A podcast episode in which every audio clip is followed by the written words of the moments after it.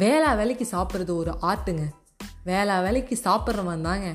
ஒரு சிறந்த ஒரு மனிதன்னே சொல்லலாம். வணக்கம் நண்பர்களே நான் உங்கள் ஃபேவரட்டான ஆர்ஜே வைஷ்ணவி தான் பேசிகிட்டு இருக்கேன் அந்த மாதிரி ஒரு ஆர்ட்டையும் சிறந்த மனிதனாக இருக்கிறது நம்ம கதையோட ஹீரோ பரந்தாமன். வேலை வேலைக்கு கரெக்டாக கூட்டிப்பார் அதுவும் இந்த லாக்டவுனில் ஒரு சின்ன தொப்பையே விழுந்திருக்குன்னு சொல்லலாம். அவங்க ஒய்ஃபே சொல்லிட்டாங்க ஏங்க எனக்கே சொல்ல கஷ்டமாக இருக்குங்க. நான் எப்படி ஃபிட்டாக இருக்கேன்? நீங்கள் தொப்பை போட்டுட்டே இருக்கீங்க. இப்படியே போயிட்டு இருந்துச்சுன்னா எல்லோரும் வந்து என்னோடய அப்பான்னு சொல்லுவாங்கன்னு சொல்லிலாம் கலாய்க்கிறாரு.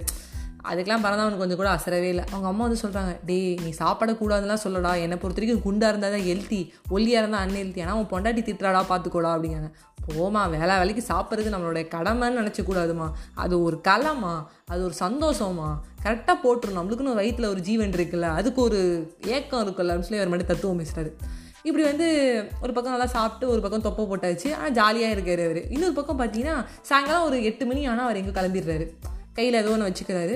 ஒரு பையில் வந்து என்ன எடுத்துக்கிறாருன்னு தெரில அவங்க அம்மாவுக்கு ஒரு பெரிய டவுட்டு இப்படியே இருந்துகிட்டே இருக்க அவங்க அம்மா வந்து ஒரு நாள் கேட்டுறாங்க. பரதாமன்ட்ட டேய் நானும் ஒன்று கேட்கணுன்றதா எல்லோரும் வெறும்பை எடுத்துகிட்டு போய் யாரும் வாங்கிட்டு வருவாங்க. நீ ஆனால் எதனா எடுத்துகிட்டு போகிற வெறும்பையோட வர. என்னடா ஆச்சு உனக்கு? அப்படின்னு கேட்குறாங்க மா நான் வந்து என் வயிற்றுக்கு மட்டும் இல்லை என்னோடய சோலுக்கும் நான் சாப்பாடு கரெக்டாக போட்டுருவேன்.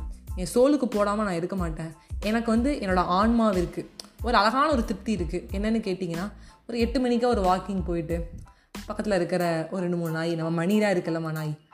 அது ஒரு நல்ல ஜீவன்மா. அதுக்கான சாப்பாடு போட்டு அப்படியே பறவை எதானு பார்த்தா இந்த நைட் நேரத்தில் வர அந்த பேட் கூட எனக்கு ரொம்ப பிடிச்சிருக்குமா அப்படிங்கிறாங்க. நான் கூட பார்த்துருக்கேன் அவங்க. ஒரு எயிட் ஃபார்ட்டி ஃபைவ்க்கு நான் ஒரு வாட்டி டென்னிஸ் ஆடிட்டு இருக்கும்போது பார்த்தேன். அதை ஏதோ பார்த்துக்கிட்டு அப்படியே ஒரு வாக்கிங் போயிட்டு வர ரொம்ப பிடிச்சிருக்குமா. அப்புறம் ஸ்ட்ரீட்டு கார்னரில் போயிட்டு அந்த ஸ்ட்ரீட் லைட் மட்டும் எரியும் போது உட்காந்து அதை அப்படியே அப்படியே வேடிக்கை பார்க்க பிடிச்சிருக்கு. சில நேரங்களில் வந்து விடிய காலையில் நான் போயிருக்கேம்மா அப்போ நீங்கள் தூங்குவீங்க. அந்த நேரத்தில் கிச்சு கிச்சு கீச்சுன்னு அந்த பறவை சத்தம் அது ரொம்ப பிடிச்சிருக்கு. அது என்னோடய சோலுக்கு ரொம்ப வந்து ஒரு திருப்தியை அளிக்குதுமா. நான் வயிற்றுக்கு மட்டும் இல்லாமா என் சோலுக்கும் கரெக்டாக சாப்பாடு போட்டுருவோம்மா அப்படின்னோடனே அவங்க அம்மாவுக்கு ரொம்ப பெருமையாக இருக்குது கட்டிக்கிறாங்க.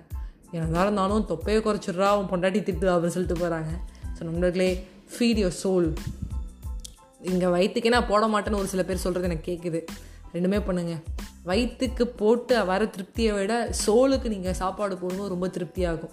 ஏன்னா எங்கள் இனி கூட ஒரு ஆன்டிக் பர்த்டே அவங்க தான் நான் வந்து ஃபஸ்ட்டு சொன்னாங்க. எதுக்கு ஸ்பாட்டிஃபைல தான் பண்ணுறேன் அவனுக்கு காசே கிடைக்காது இல்லை அப்புறம் ஏன் பண்ணுற காசு கிடைக்குதா? திருப்பி திருப்பி கேட்டே இருந்தேன் இல்லை இல்லைங்க. எனக்கு இது ரொம்ப பிடிக்கும்னு. இன்னும் நான் ஒரு கன்சிஸ்டன்சியாக பண்ணிகிட்டு இருக்கேன்னா என்னோடய சோலுக்கு வந்து ரொம்ப தேவைப்படுது. இந்த ஃபுட்டு என்னோடய ஃபுட்டு இது. அப்போது என்ன வயசு டிவி உனக்கு சாப்பாடு போட்டுக்கிறியா? அப்படின்னு கேட்டிங்கன்னா ஒரு இது வந்து நான் என்ன சொல்ல வரேன்னா ஒரு சுயநலமாக இதுவாக சொல்ல வரல. நான் என்ன சொல்ல வரேன் அப்படின்னு கேட்டிங்கன்னா உங்களுக்கு பிடிச்சதை செய்யுங்க.